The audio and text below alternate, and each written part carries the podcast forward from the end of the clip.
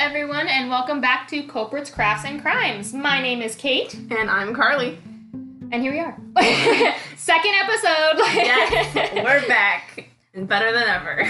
yes. Well, okay, getting right into it. There's no need to talk about it. You guys learned all that in the first episode. Oh, excuse me, my dog is upsetty spaghetti already. Uh, okay, today's craft. Carly showed it to me and I thought it was the cutest little thing. I went to Walmart and got those like paint strips, the ones where they have surprisingly like so many different shades with so many different names. All the colors. All the colors. It, I didn't know there'd be so many different shades of like there was like 18 different shades of orange and I was amazed that there was that many. But we're going to like be drawing cute little things on them and putting string through them, right? Like a hole Yep. punch and string and making cute little bookmarks. Yes, that's the plan. So we've got our colored sharpies out, our swatches ready, and we're ready to craft and talk crime. I know, right? Well, these are good because, like, uh, of course, as most of you, I'm sure, do, curl up with a good book. I'm reading the Encyclopedia of Serial Killers tonight. You know, so, just a classic. and, and you need, you know, a cozy night in in the rain, and you need like a nice little bookmark to mark your spot. So, so that's also a DIY for you too if you want to go make those. Super Yeah. cheap, super easy. Carly and I teaching you all about the facts about both crafts and crimes. Oh my God, that should be our name. Imagine. yeah. All right. Okay. Now on to the good stuff. We're starting it way earlier this time.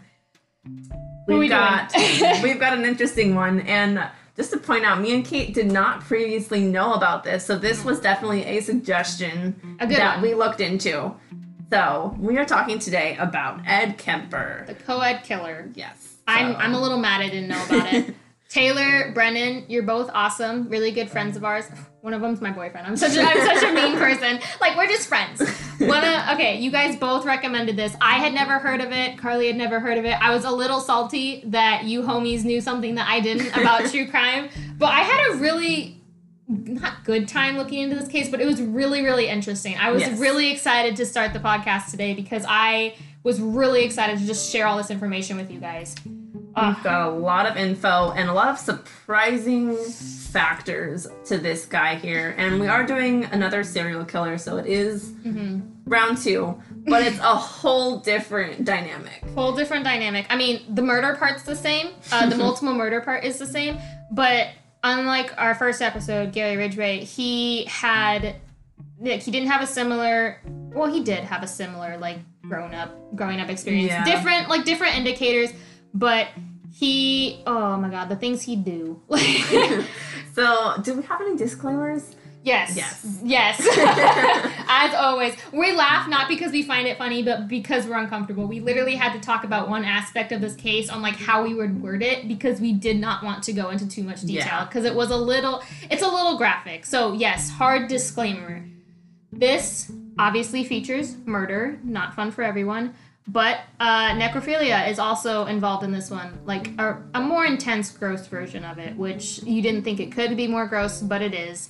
Uh, uh, child abuse again in this one. Animal cruelty Yeah. is involved with this one. And definitely more related to family Mm-hmm. dynamics too. There's a lot more um, at home, in Yes. home kind of Yes. for at least this guy's life in general. But- Yes, we didn't like we spent like what like five minutes talking about Gary Ridgway's like life. We really summed it up, but this this one you really do want to look at his early life because there was a lot of warning signs that were ignored that we now Yeah. recognize as more serious symptoms or you know triggers Mm-hmm. or indicators of a serial killer like things you'd look at now in 2020 and be like hey kid you probably gonna hurt people in the future that back then people were just like that's weird yeah, I, I'm still amazed at all of these things that have slid by police, slid by parents, slid by friends and family. Carly, you can But- you can take it over from me. I'm gonna draw my cute little Yes. acorn on this palette and not even worry about. it. Go ahead. So here we go. We're gonna start off with early life, a little bit of background and info about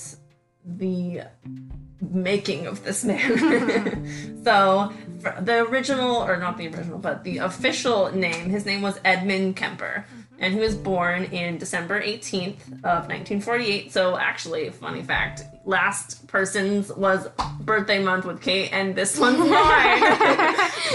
Birthday month, buddies. It's super horrible. Not planned. That was not, Not a planned planned. thing. I saw the date and I was like, oh boy, here we go again. but he was born in Burbank, California. So if anyone in those California areas, I know I've got a couple friends following. He's home for you guys. Um, but he was the middle child, so he had two sisters. He was an older sister, younger sister, and his parents ended up divorcing in 1957. So that gives him roughly about an age of nine years old. And he went and ended up moving in with his mom and his two sisters, and they moved to Montana. So they definitely split. I don't know if the dad stayed in California or what. Uh, We I don't really know much so. about him. The, the only thing I read, and I'm not like this is not a confirmed thing. I did read in some places that his mother and his father had like an arranged marriage, and then they like they cut their losses on it, and Mm-hmm. were like, "You take the kids, I'm gonna go this way." But he primarily like he lived with his mother. I I think his father was close enough.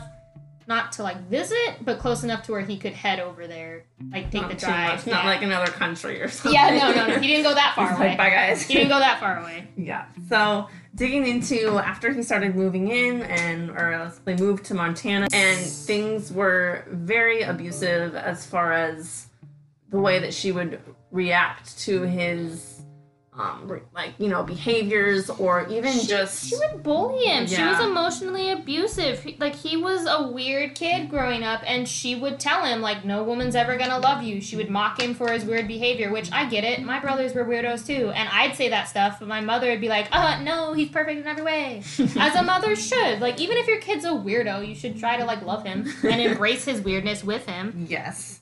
So it looks like because of just her maybe feelings towards him or whatnot, but he was definitely forced to live in their basement. Yes. And but it was kind of an interesting fact too. She I was reading she was had kind of punished him to that area because she was actually afraid of him harming his sisters or doing anything inappropriate or she anything. was afraid of him Yeah. inappropriately touching his sisters, uh, you know, raping his sisters. She was worried that he was going to do something to them, so she would send him to the basement, and that's where he'd sleep. And he said something about how there was only like one light in there with like a little light bulb. It was scary. It was like a creepy dungeon basement as his bedroom. So he was definitely forced to live down there, and um, he ended up later on saying that because of this like harsh treatment from his mom, he had visions and dreams of killing her, and siblings were an important part of his growing up. I would say, in the fact that he his mother was right in doing so and trying to keep you know From him away. sisters. Yeah. It was like reported that she had, or he had said that he would play this game with his sisters where he would want to play like gas chamber. So he would like make his sisters blindfold him and like, Like tie him to a chair, yeah. and then he would like convulse and then play dead. Yeah, so Like, he would like make not- them pretend torture him, tie him to a chair, and pretend like execute him. Like where? How do you think of these things at such a young age? He was young. Like, yeah, like ten or less. It sounds awful, but can can I just point out? I'm glad that he didn't do that to his sisters. Yeah. like he didn't tie his sisters up and blindfold them because that would have been something else. Like having it done to him is weird for sure, for sure weird. But I'm glad that he didn't do it to his sisters. yeah. sisters. But it's also weird that why they would want to like go along Why? with that. yeah, I mean, like I, kids have weird games, and we'd pretend like chase each other with stick guns in the back and pew pew, you're dead. but like not like torture me. Like Yeah. that's weird. That's going a little over the top. But he was a weird kid. He was a weird kid, and he was exhibiting a lot of a little worrisome Mhm. signs. yes. And I know there's always a stigma or something of the sorts regarding serial killers, but this guy actually did was one of those guys that ended up harming animals. Yes. So he ended up killing uh, two of his family pets. Yes. At 10 years old, he ended up burying one of his cats alive. yeah. So full on just it in was the backyard like it was a young cat too. I think it was. I don't even think it was like a year old. It was like a baby, and that makes me so sad. But yeah, Yeah. he buried it alive. Uh, yeah, no, he buried That's so it alive. sad. and then at 13 years old, another cat he slit with a knife and then just He like played with it. a lot, Yeah. like played with its insides, and that's. I mean, that's the thing though. Like they murder animals because they want to know what it's like to like they like want to see what's Take inside. or just Yeah, they want to kill them. They want most of the time when they're younger like that, it's out of curiosity, and it's it's just scary. it's, we It's, don't know why. Yeah, by the way- is that a common thread? We don't yeah, know. it's mm, it's gross. It's just not good. It's like fire starting, animal cruelty, bedwetting. I, I didn't hear anything about fires or bedwetting, but animal cruelty out of the three. I mean, fires is bad, but animal cruelty is pretty bad because it's a living thing that you recognize as living that you're Mhm. taking the life from. Yeah.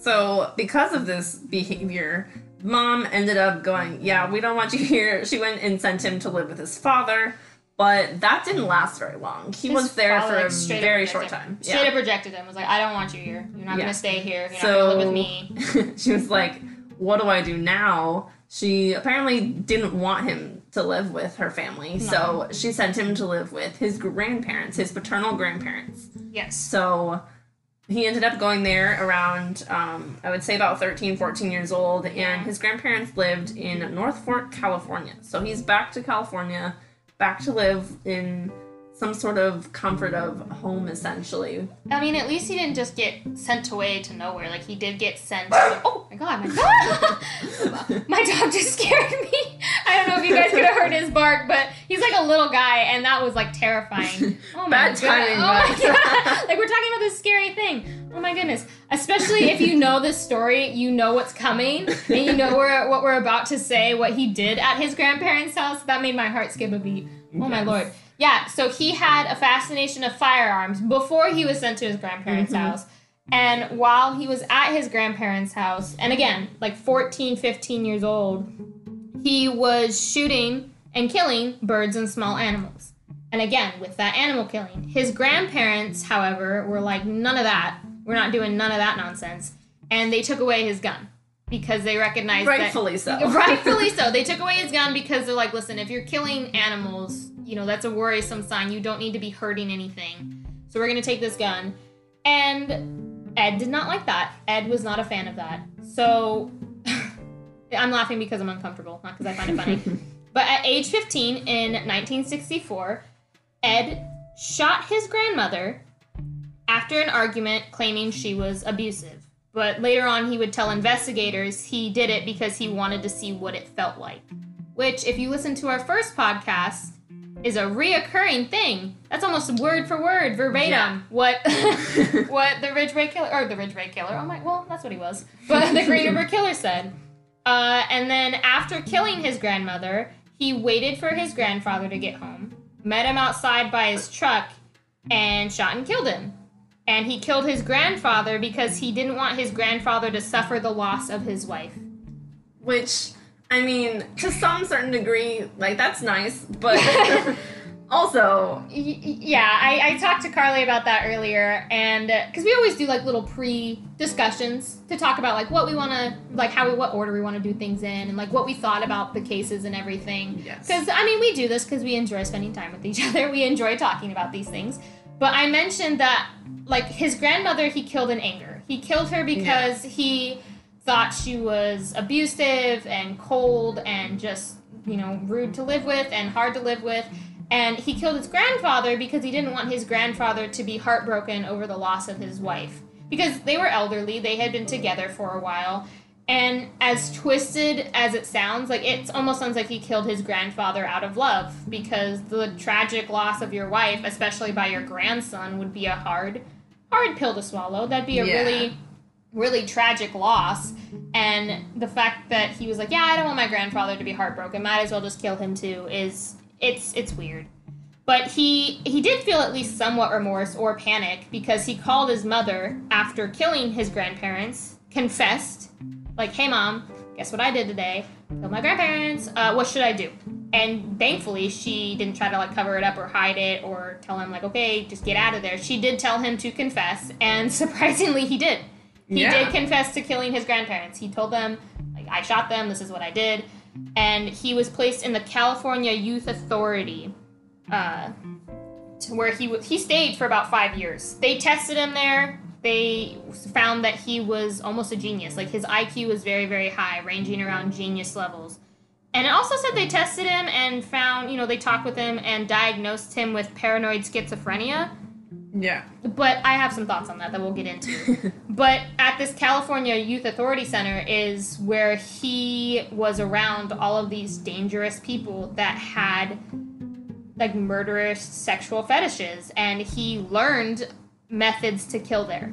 A lot of places uh, or articles that you'll read or books on him or documentaries will tell you that this place might have done more harm than good. While it would have like kept him away from the public for a couple years, it taught him some of the things that he later on would go to do. But he was a good noodle there, and they Yeah. eventually like, gave him a job as like an assistant. And as an assistant, he was able to talk with some of these other people and learn some of these killing methods. And he was able to review the tests. Like he had access to the tests that he knew with like the questions on it that they'd be asking him to like let him out. Which I don't know why they would let anyone I don't that's know. I don't know if they were like trouble to be able to view these type of. I don't know if it was like, hey, can you look these test questions over that you'll eventually be answering and see if they sound good? He might have like snuck in, but because he was like an assistant and he technically had like a job there, it Or he was just so easily like trusted. trusted that they were just like, okay, yeah, you're cool. We'll just have you help us. Yeah, well, they they tested him, and in 1969 he was released when he was 21 years old. They gave him like the test that he knew the questions on, and he knew just what to say to let to convince them that he was okay. That hey guys, you cured me. I don't have any kind of thoughts of killing anymore. Thanks for letting me back out into society. But it all plays back into that smart IQ. Like his love, his Yeah. he was smart. He was rating near genius levels. Um, but doctors did recommend that he not live with his mother when he was released. They said, hey, you can go live anywhere else, but you should not live with your mother because she seemed to be a trigger for these events. And the abusive, like toxic environment that she creates is not good for you. But he didn't obey that. No, he did not. so he ended up going straight back to live with her. And I think at the time she'd even moved. Uh, I think she was in Santa Cruz at Santa that point. Yeah, when he got out when he was 21 years old, she was in Santa Cruz at that point. Yeah. So he starts kind of trying to put life back together, or so Get it some seems. jobs, yeah. Kind of does some jobs here and there. Ended up going to community college, Mhm. and the reason why I guess his mom had even moved to Santa Cruz was because she became a I don't know if she was a teacher, but she worked at a university. Mhm. So he kind of decided, yeah, I'll go to college too. He ended up getting a job um, with the Department of Transportation in 1971. Yep. So he found this job. He was good. Things seemed to be going great. He was looking up. Things were Going okay. essentially until back to normal of sorts. Yeah, they were going okay. He did apply to be a state trooper, but was rejected. Yeah. And a lot of the reasons that were stated for why he was rejected, there like the main one that everybody kept repeating was, "Oh, he was just too big." Because Ed was Fun six, fact. yeah, he was six foot nine and almost three hundred pounds, and they were like, "Nope, you're too big. We can't have you." Which makes no sense to me. You'd think that the state troopers would want a big guy like that. Yeah. And I also end up reading too where because he was such a perfect inmate of sorts that they ended up actually clearing his um you say Like criminal report history? like history. So maybe they just they didn't know that. So obviously it wouldn't have been a rejection because of that. Yeah. So it's either maybe he like took some sort of testing that they had And they were just like, didn't "Hey." pass or Well, I mean, technically, I mean, it, it said that he was diagnosed with paranoid schizophrenia at the institute that he was in when he was 15. But then it never mentioned like him going to therapy or on medication for that. I, I, I assumed that that was the reason why he didn't get the job, but that was not stated because they didn't know about his criminal history. They didn't know that he had killed his grandparents. They just said it was because he was too big, which kind of sounds like an excuse. Was it kind of like a we don't have a uniform that fits you, so you can't be a part of us? Like, yeah, sorry, we only have mediums and larges, and you don't fit that, so you're too big. Bye. Like, Like, yeah, but where did that come from? It's definitely a. I feel like that knows? has to just be a safer answer than saying, "Hey, you're mentally incapable." Because Yeah. to be fair, I wouldn't want to be behind a desk looking at a guy who's basically seven feet and tell him you're mentally incapable for the job that I have. Be on your way. I'd be scared of him flipping that desk over and like punching me across the room. I I get Yeah. it, but that made no that excuse made no sense to me. But he did hang out with a lot of officers. He was Yeah. buddy buddy with a lot of officers around. He'd go to like their cop pub and to have drinks with them constantly. So he was definitely a well-known guy and liked by so many people, and Mm-hmm. Very even the well-liked. police department. So it wasn't anything weird. And then we had something interesting happen.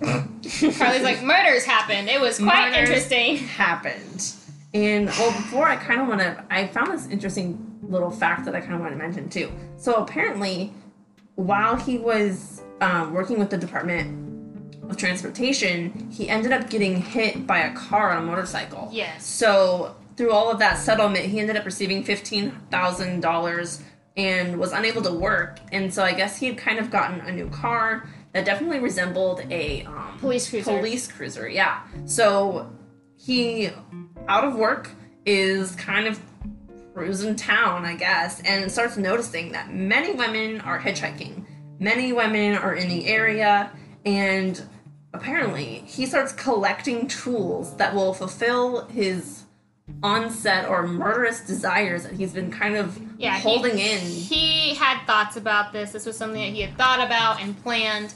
And before the murders happened, he was picking up hitchhikers to see like Yeah. how easy it was to see like what would happen when he picked them up. He was just helping them out, seeing probably seeing what kind of conversations Were could normal to have. Yeah, and what could make things more easily going. I don't know, probably just figuring things out on his own, slowly deciding what works best with these female hitchhikers.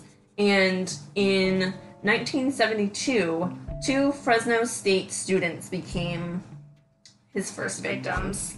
So these two ladies, Mary Ann, I think it's Pes, P E S C E, don't know, or Anita Luchessa, they didn't make it to their destinations. And nothing had become like apparent, like there wasn't anything really found until August 15th, when a female head was discovered in the woods and later known to be Mary Ann's. It Yes. was later confirmed to be Mary Ann's. Anita's was never found, which Yeah. is terrifying. But Mary Ann's head, just her head, by the way, not her body. It was like her skull. Yeah, was just found. the head. And I guess he Kemper later explained to police or whatever that he had stabbed and strangled her, and then um, ended up stabbing Anita as well, and brought them both to his apartment, and then removed their heads and hands. So he had fully decapitated and dismembered these girls. Yes. And in September 14th of 1972, Kemper picked up a young woman at the age of 15 years old.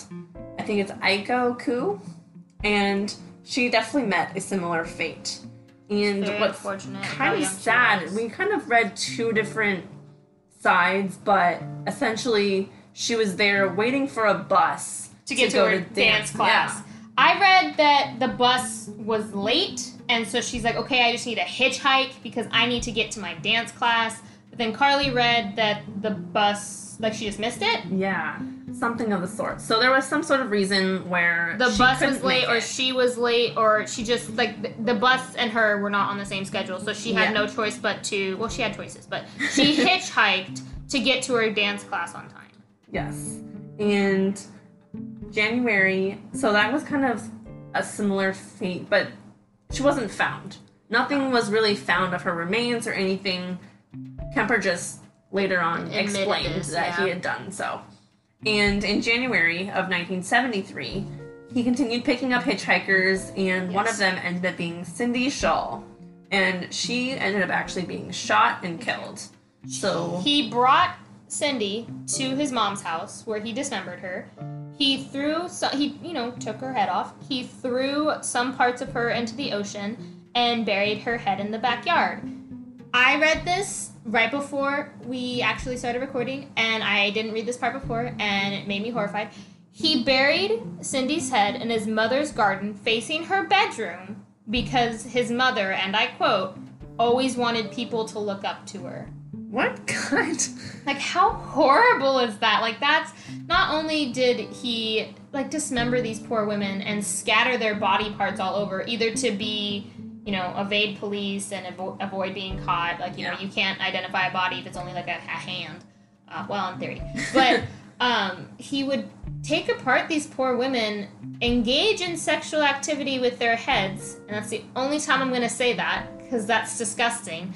But he would do these horrible things to their corpses. But this poor girl, he took her head, buried her body in the mother's garden, and had her head facing up towards his mother's window. Like where Big yuck. that I think kind of plays into the whole IQ factor, or even just being smart and like all these like sayings or phrases that his mother had said to him mm-hmm. really resonated and really He remembered them. Yeah. He remembered them forever. And so whenever he's living life, doing things, they definitely had purpose and there was meaning behind everything. And most of them revolved around his mother, as most serial killers do. Also an interesting mm. fact. Yeah, and so the killings did continue. In Yes. February 5th, 1973, Rosalind Thorpe and Alice Liu were. Sh- he, he picked these girls up on campus. So he he- shot yeah. them. He shot them. And he drove past campus security with these women in his car. Wounded in his car. like, bleeding visible- out, bleeding out in his car. And he's like, "Bye guys, I'm leaving campus. See you later." And they're like, "Okay, bye." Like, Yeah. And it wasn't even like the campus he was going to school at. His No. mom had actually given him a sticker for his car Yeah. to be on campus where she worked. And so he had easy access.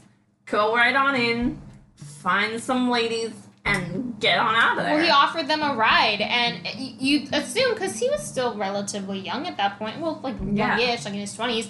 Like they would probably just assume like, "Oh, it's a guy that goes here, so it's fine." Because why else would he have the campus sticker? yeah, which is so weird. But the fact that he drove past the security guards, like, big baller move. Like, like I wonder if he was like scared or like if that was like the only way out or something. But if he was Yeah. nervous or scared, or if he was like, I'm not gonna caught. See you later. Yeah, Bye. definitely some It was just hard. bad. Yeah. I was like, I don't even know what to say. That's just crazy. The next murder was obviously the one, like a lot of people when they hear Ed Kemper think about how he's murdered his grandparents and how he, what he did on April, in April in 1973, Good Friday. Anything but good. Yes. But let's first kind of, I want to mention too, at the time of these murders and disappearings, there was actually two other serial killers out on the Oh, loose. yeah. So there was some other guys out here killing people. Yeah. So I could bet for sure that police were having a hard time distinguishing between what's going on, who's doing what, because things were probably not the same. I haven't really looked into these two guys too much, but they probably had different MOs. They probably had different crime scenes. Yeah, it was John Linley Frazier and Herbert Mullins. Literally, because these guys, all three of them were killing at the same time, this place was known as the murder capital of the world. Yeah. And police were overwhelmed trying to find, and understandably, like, I get it. Like, that's awful. My god. But I, I feel like So maybe many. they could have been, like, competing with each other at one point. Like, I want to be the. Potentially, like if they're keeping up with the news and if they're actually interested in kind of creating that um repu- or what- Reputation, yeah, yeah. reputation for themselves, who knows? But in April of 1973, he had committed his last two murders. So Good Friday, he and his mother was he was at his mother's house and apparently they had gotten into some sort of unpleasant exchange and arguments and his mom ended up going off to go to sleep. Mm-hmm. So he's just there at the house and decided that that was enough. He'd had it. He couldn't stand His mother her anymore and went into her room while she was asleep and ended up hitting her in the head with a hammer.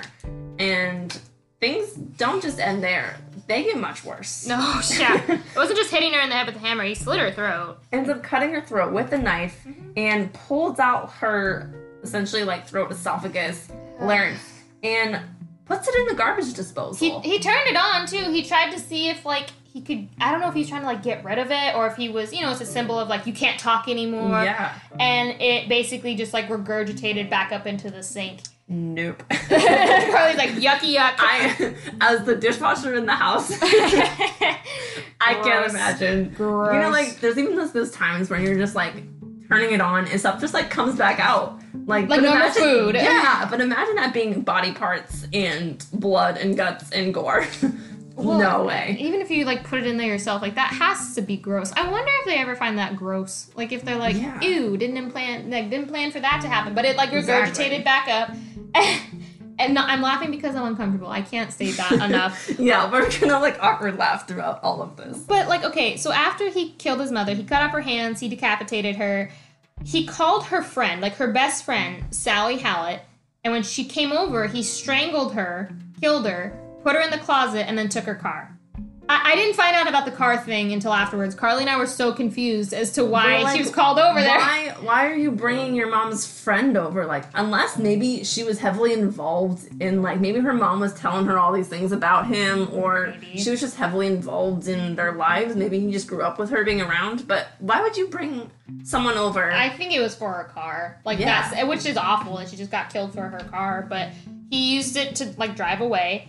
And a day later, a day or two later, Yeah. he had noticed that there wasn't because he was checking the news to see if there was any news on his mother's murder, which I'm not like quite sure why he would assume that. Like it seemed like his mother led a pretty like isolated life. He killed like And the one both- person, like yeah, they're both in their house and no one's gonna find them. It was like a day later. It wasn't like a huge. I mean, some people like I'd notice if my loved ones, like my mom doesn't call me back, like after I call her twice, I'm ready to call the police. Like, so Like, I where mean- are you? Yeah, exactly. It's like hi. Unless he was just like scared, and then because I mean that was his mother, so things had come full circle. Yeah. those violent dreams and visions. That I mean, that's had what he had dreamed about Yeah. forever. so long had finally come to fruition, and it had happened. And so maybe he was just scared and just took off. So he took up driving with his mother's friend's car and drove east until he hit Pueblo, Colorado, Mm-hmm. and then decided. I'm gonna call this in. Yep. On April 23rd, he called police to confess. He confessed to his mother and Sally's murder, and the police didn't believe him. Yeah. Like they were like, "Big Ed, come on, you're goofing," and he's like, No, I, I remember, killed him." he's good buddies with these guys. Yeah, so and I mean to be fair, Carly's like one of my best friends, and if Carly's like, "Hey, I did these horrible things," I'd be like, "No, you didn't." Like, what? like, are you messing with me? So Yeah. the police didn't believe him, and he got frustrated, and he ended up confessing not only to his mother and Sally's murder, but to the murder of all the other women he killed. So he's like, this is real, guys. I really did this. There's where you'll find her head. Here's where Mhm. you'll find this lady's body. Here's where you'll find everything. He gave them all the evidence they needed. Like, I'm the only person that would know this because I did it. And it's kind of funny that, think it's not funny, but it's interesting that he basically did it out of frustration. Like, why don't you believe me? You don't believe me? Here's the evidence. Mhm. Just in the face.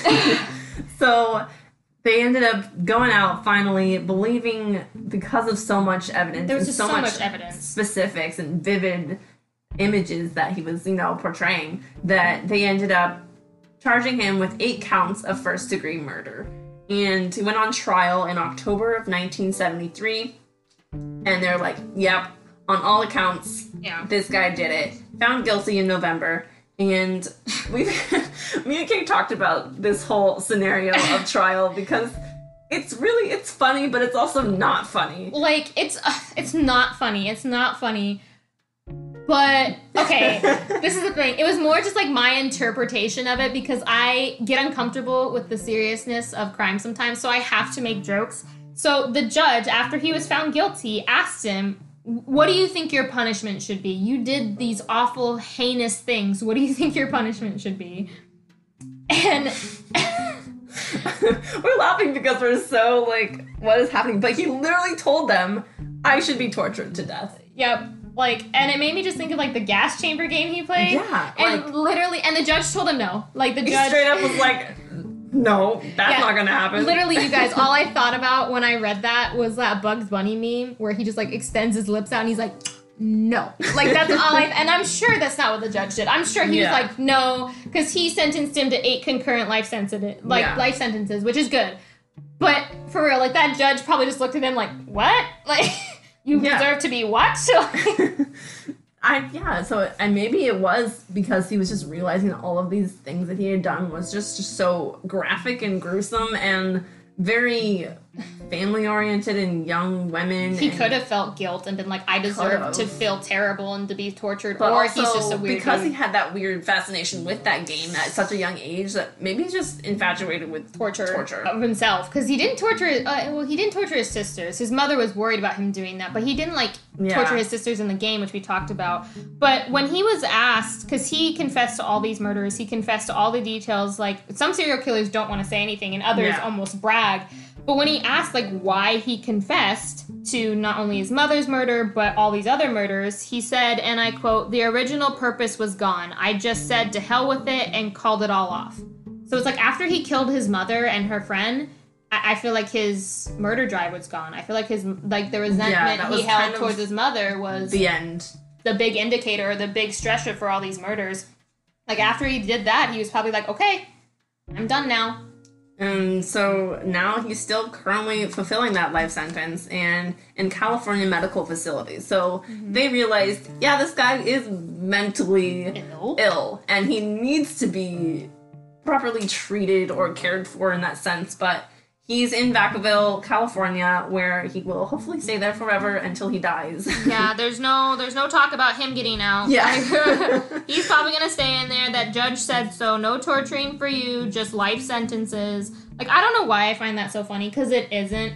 And I know that's not what the judge did, but I swear, you know that like going through his head, he was just like, "What? What did he just say? Like, did he just like read that transcript to me? Like, it's like, just how? like, just like leaning in, just like, no, like, Which makes it like weird in a sense too. Like, why would you ask somebody what What- what yeah. they think their punishment should be? Like, would you just be Uh, like, okay, sure? I, I mean, like maybe he asked to see if he felt remorse before he Yeah. sentenced him. Because I guess if he was like, "Well, I deserve probation after all these murders," the judge would be like, "What? No, you took all these lives. What are you talking about?" It was probably just to see if he felt remorse, because you know I'm sure people are curious to know whether if you can murder that many people, if you do feel remorse. Um, especially after like killing your own mother, killing your grandparents, like killing his family was something he did three times, quite frequently. yeah. Multiple times, and that's definitely worse than anything I could ever imagine. Like, Yeah. I, I can kind of maybe understand just like not knowing anyone, and so you don't have any connection to them. But when The little girls he was killing, he didn't have connection. it's family, that's a whole nother. Like, that's a, a tie Yeah. to you that you are severing, that you are killing.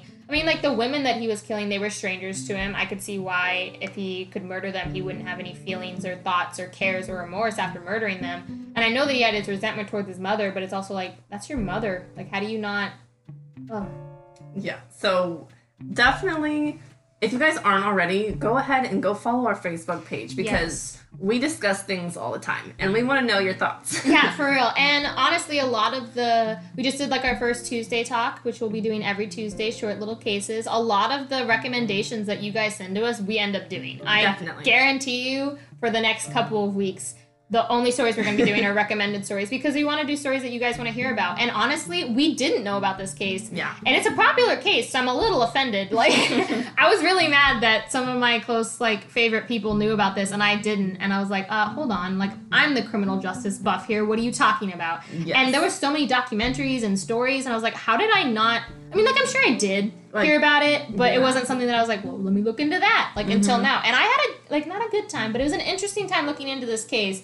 And I don't, just that, just that thing of I deserve to be tortured. I don't know. It'll stick with me. That's the first thing I'm gonna think of anytime anybody mentions Ed Kemper. it's not funny. It's not funny. I'm just, I'm uncomfortable. Like, yeah. and it, okay, it's a little funny. Like just like the phrasing of it. Like I'm sure the whole moment was super serious intense, and maybe even a bit creepy. But I'm just gonna imagine that judge as Bugs Bunny. Just nope. Yes. But you So- guys, yes, definitely follow the pages. Carly was wrapping things up, and I'm like, no, we're still talking We're about still this. talking. and we do have an Instagram account as well, so Yes. go follow that. And definitely message us if you've got some cases Mm-hmm. you really want to hear about. Let us know. We want to hear them. We want to talk about them.